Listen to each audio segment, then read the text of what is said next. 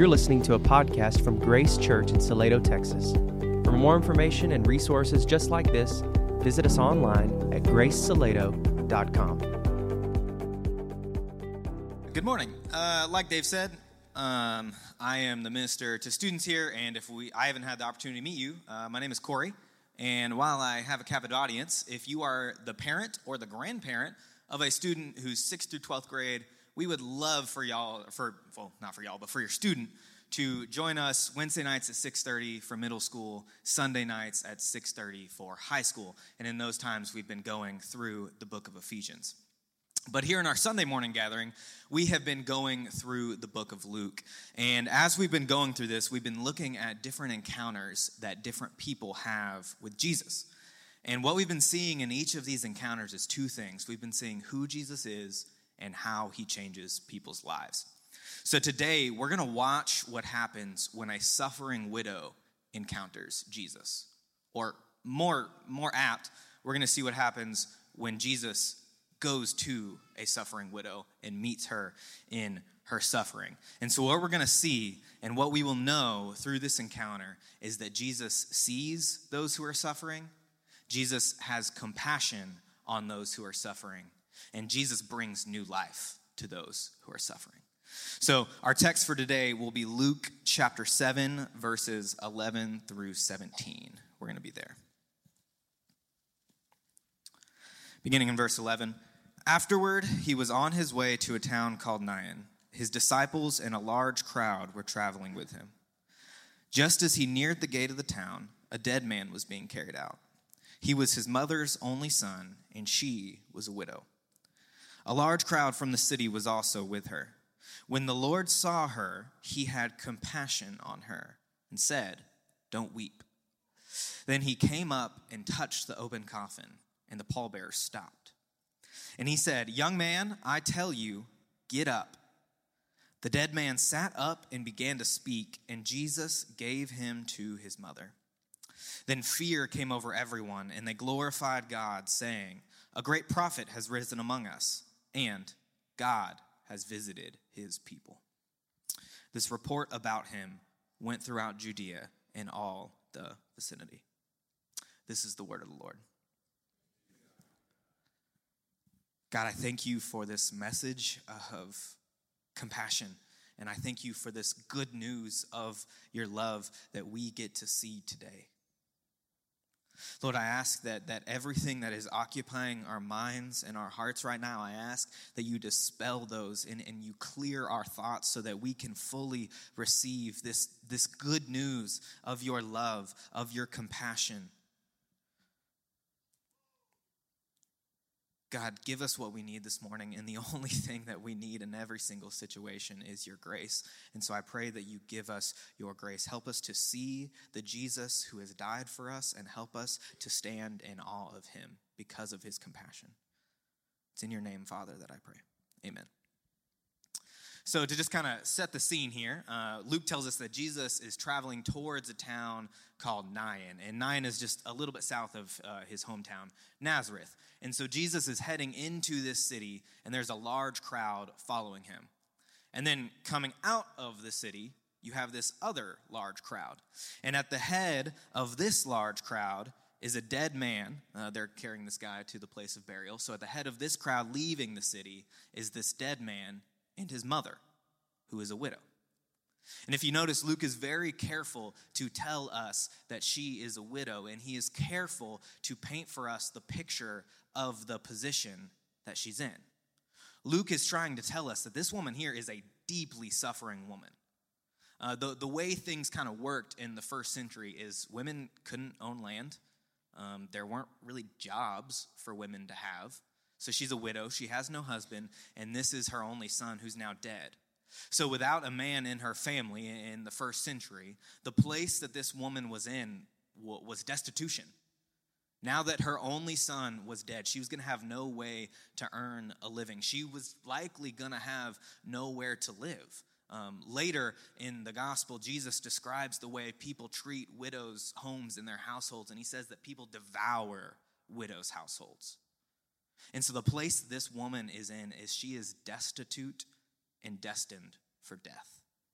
And that's the place that we find this woman when Jesus encounters her.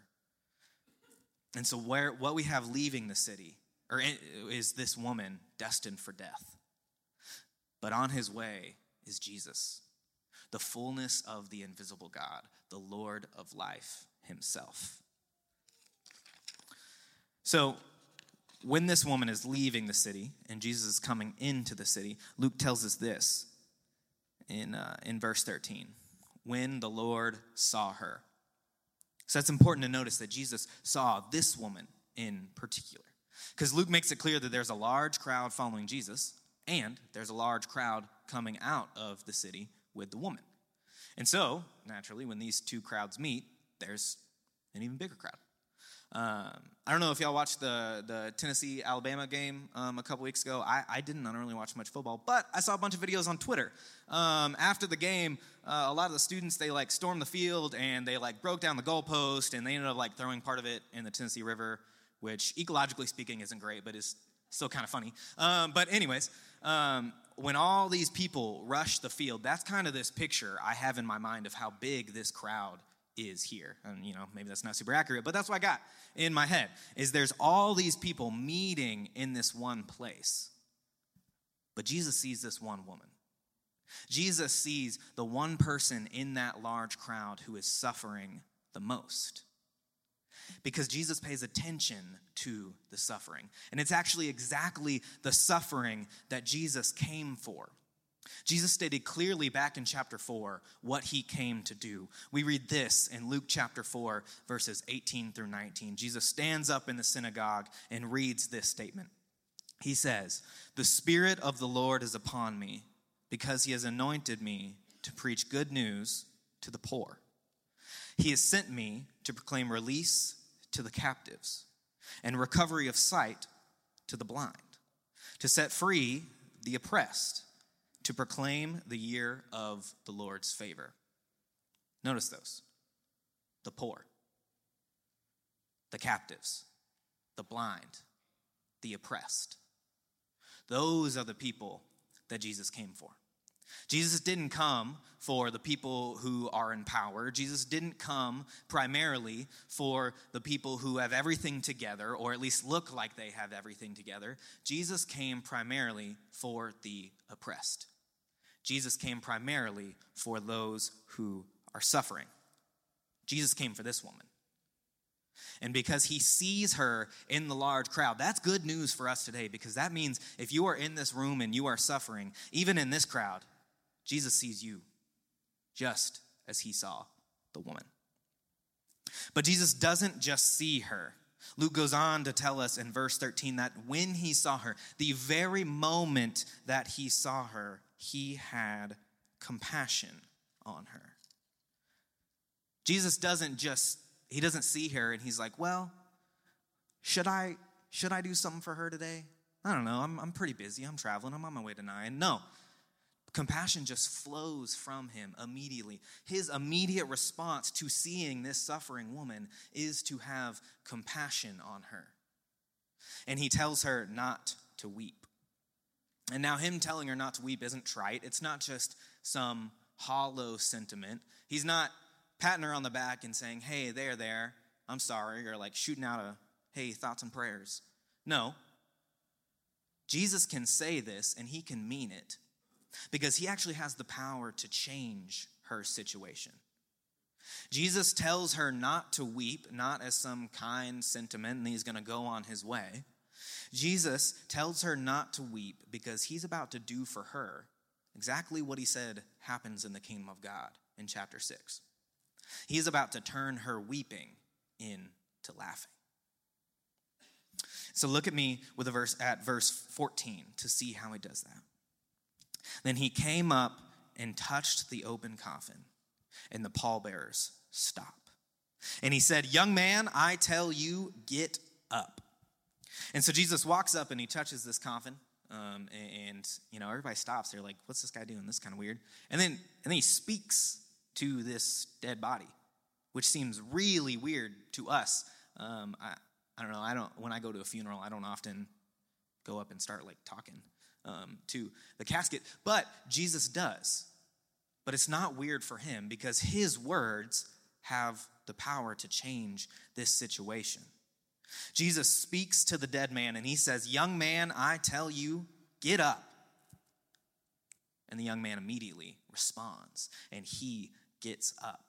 At the moment of Jesus' command to this dead man, he gets up.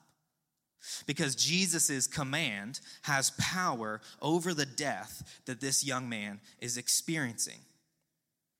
And this young man got up, and Jesus gave him to his mother. That's key, that phrase right there. Gave him to his mother. Because that's who this thing was for. It is undoubtedly a miracle, and Jesus does and should get the glory for raising this young man. But that wasn't the original reason this happened. It wasn't even for the crowd that Jesus raised this man. It wasn't even for the man himself that Jesus raised him. The primary reason that Jesus raised this man was for his suffering mother, because she was the one who was suffering. And Jesus, who pays attention, who sees the suffering, Jesus, who has compassion on the suffering, he worked to bring new life to this suffering mother. And I think this is a good place to point out uh, actually how little we really know about the widow. Uh, we just, all we know is that she's a widow and her son is dead. Um, and a lot of these other stories in Luke, Luke points out typically something significant about the person that encounters Jesus. He might point out their position, he might point out their faith. He might point out their own coming to Jesus. And in fact, he does this right in the story before us when, when Jesus heals the centurion's servant. He, he makes, Luke makes sure to point out the faith of the centurion. But he doesn't do that here. He doesn't say, uh, oh, well, this woman had great faith, and that's why Jesus brought life to her. That's why Jesus healed her son. The only thing that Luke tells us about the widow is that she was suffering and that she was a widow and this was her only son. That's all we know. Uh, I, I, know some of you ha- have lost a child. I, I can't even begin to imagine that level of grief, but but that's the grief that this woman is experiencing. She feels the darkness closing in around her. She is she's weeping. She is weeping so much that she doesn't even know a prayer to pray to lift up to God. She doesn't do anything to ask Jesus for this because she's just consumed with her grief and consumed with her tears and consumed with her weeping. Yet, even then, Jesus moves toward her with compassion. She didn't do anything to earn this compassion. It freely flows from Jesus. This new life that Jesus has brought to her situation. Luke doesn't tell us anything about her that seems that she deserves that. Because there's nothing she could do to deserve that. There's nothing that she brings to the table besides her weeping. And even then, Jesus shows her compassion in that, and he brings life to her situation. We don't know how righteous or wicked she was. Uh, we don't know how faithfully she offered sacrifices in the temple or, or attended the festivals. We don't even know how good of a wife or mother she is. All that we know is that she is suffering. Because none of these other things about her, how, how good or bad she was, does not matter. What matters primarily in this story is that she was suffering. And Jesus' response to suffering people is to see them and to have compassion on them and to bring new life into her situation.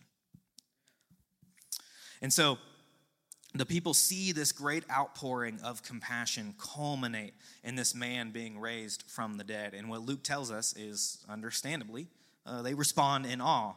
In verse uh, 16, it says, Then fear came over everyone, and they glorified God, saying uh, these two things about Jesus. And so, really, the only natural response for these people to have is to glorify the one who raised this man to life. Now, you might be sitting there going, wait a minute, Corey, you said they're glorifying the one who did this, but they're, they're glorifying God. They're not glorifying Jesus. Yeah, exactly. Um, I, will explain further in a little bit, but I think um, my point is really well illustrated by the two identity markers that these people give about Jesus.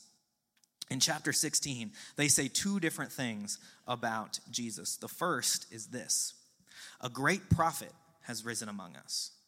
That's the first thing they say about Jesus. And now, that, that is true. Jesus is a great prophet. Um, in fact, for the last couple weeks, we've been in, in Luke chapter 6, um, where Jesus is doing prophetic stuff. Like he is teaching, he's giving a word from the Lord, he is acting as a prophet. And so these people are right. Jesus absolutely is a great prophet. But that's an insufficient statement about Jesus' identity. it is understandable, although, that their first reaction would be to call him a prophet, um, because something very similar to this event has already previously happened in Israel's history with the prophet Elijah. And so let's look at that story now in 1 Kings 17, verses 17 through 23, if you want to you want to turn your Bible there.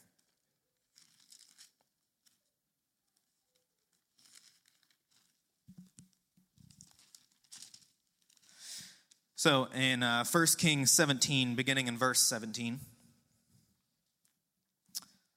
After this, the son of the woman who owned the house became ill. His illness got worse until he stopped breathing. So, you know, dead.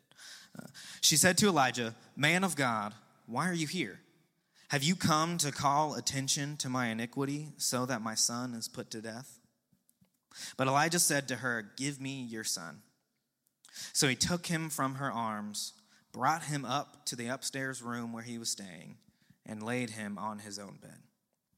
Then he cried out to the Lord and said, Lord my God, have you also brought tragedy on the widow I am staying with by killing her son?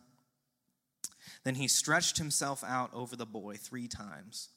He cried out to the Lord and said, Lord my God, please let this boy's life come into him again. So the Lord listened to Elijah, and the boy's life came into him again, and he lived. Then Elijah took the boy, brought him down from the upstairs room into the house, and gave him to his mother. Elijah said, Look, your son is alive. Uh, did you notice the similarities in those two stories? Uh, there, there's quite a bit. You've got, you know, a man of God. Um, you've got a widow whose son has just died, and the man of God comes and um, he brings healing in the situation. You also notice the one really big difference in this text? Look at verse 21.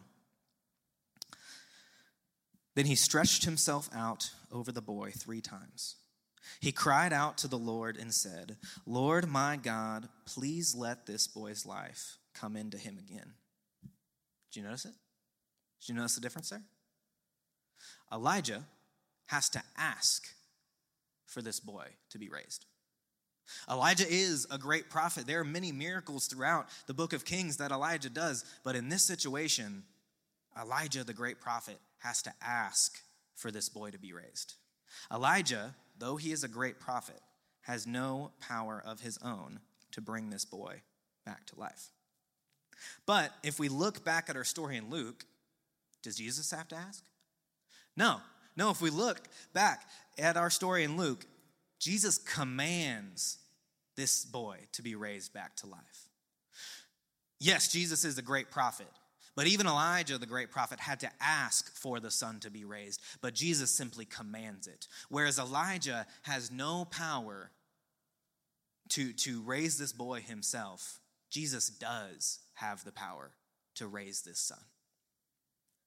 And that's what drives the people in Luke chapter 7, verse 16, to say this fully sufficient statement about Jesus. They say this God has visited his people. That's a much better statement about Jesus' identity. Not only is he a great prophet, but Jesus himself has the power of God to raise up this son. He's got the power of God, but only God can have the power of God. But that's because Jesus is God. That's why he has this power. And so, this fully sufficient statement of who Jesus is is that God has visited his people. The people are right. God has indeed visited his people, but not just through a prophet. God has become a man in the person of Jesus and visited his people. And he has done this to proclaim the year of the Lord's favor and to show compassion to those who are suffering. And it's important to realize that this isn't just something that Jesus does this one time. Jesus showing compassion on this woman is not the outlier. In fact, is very much the norm. Showing compassion isn't something that Jesus just does occasionally for certain people at certain times. No, compassionate is who Jesus is. We can rest assured that just as Jesus showed compassion to this woman, he'll also show compassion to us. Compassionate is who our God is. Compassionate is who our God has always.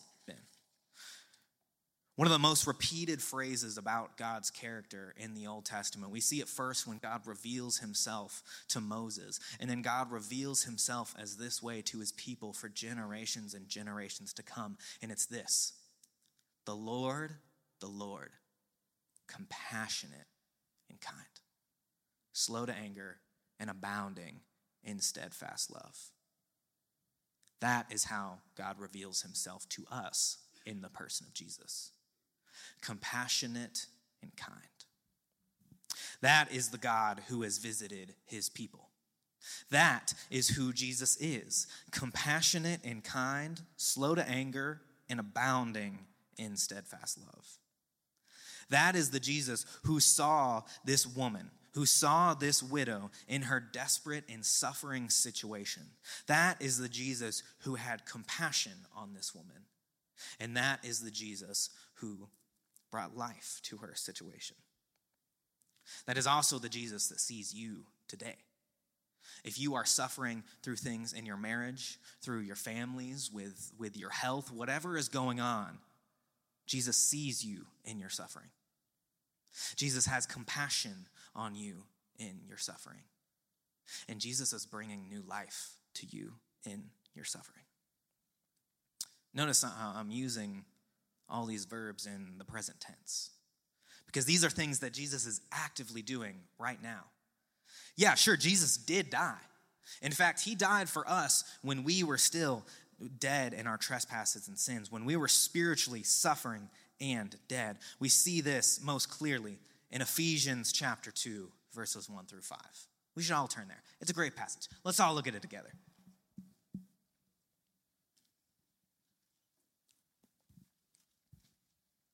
It's also on the screen if you don't have a Bible. Uh, there's also a Bible in front of you that you can take home with you uh, if you don't have one.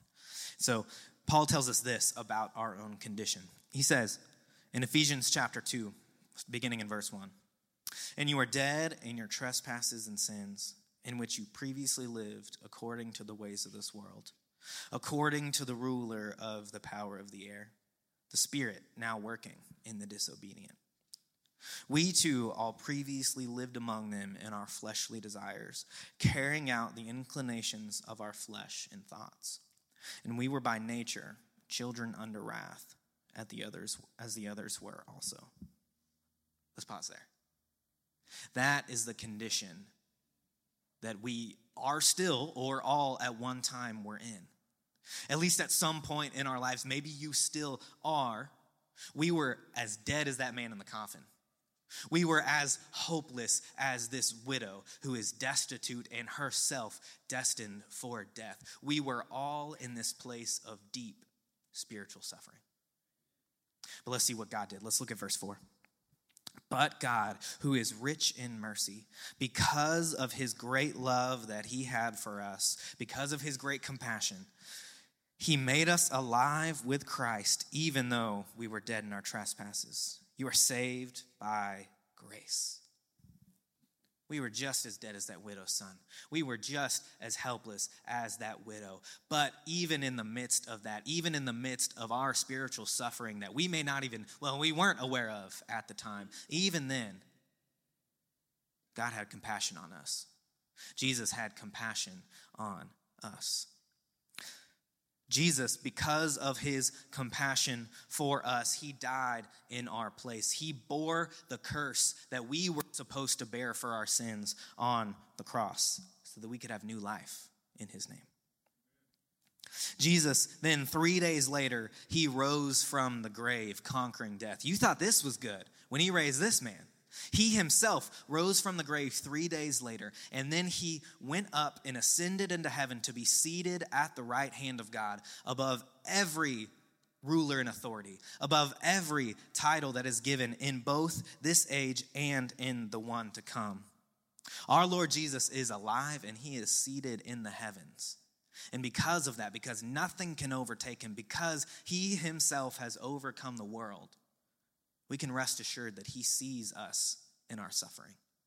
He has compassion on us in our suffering. And even when we can't see it, He's working to bring life to our suffering. Just as Jesus died to end our spiritual suffering, He's working to end all suffering. Uh, hopefully, that comes now. But as we sang, as we sang when we sang the song, Oh, praise the name. Even if our suffering doesn't end now, Jesus Christ Himself is coming back from the heavens for His people. He is coming back to us, and there will be no more weeping, there will be no more mourning. All of our weeping will then be turned into laughing. Because this Jesus, God became a human being in this Jesus to have compassion on us and to die for us. The God who only one man, one time a year, could come in and, and, and approach. That God has become a man to die for us. So that now people of every tribe, every tongue, and every nation can have boldness and confident access to this God who has compassion on us. That same Jesus who has compassion on us is coming back for us. And so we should join the people with the only natural response that we can have to that is just praise God for that. That's the beauty, that's the beauty of this is there's nothing to do. The woman didn't earn Jesus' compassion. There's nothing we can do to earn Jesus' compassion. You can't earn compassion. You can't earn mercy. You can't earn the steadfast love of the Lord. It is a free gift that flows from Him in everything that He does everything. He saves us because of his love, because of his compassion. Our salvation only because only comes because of Ephesians 2, because of the great love that God has for us.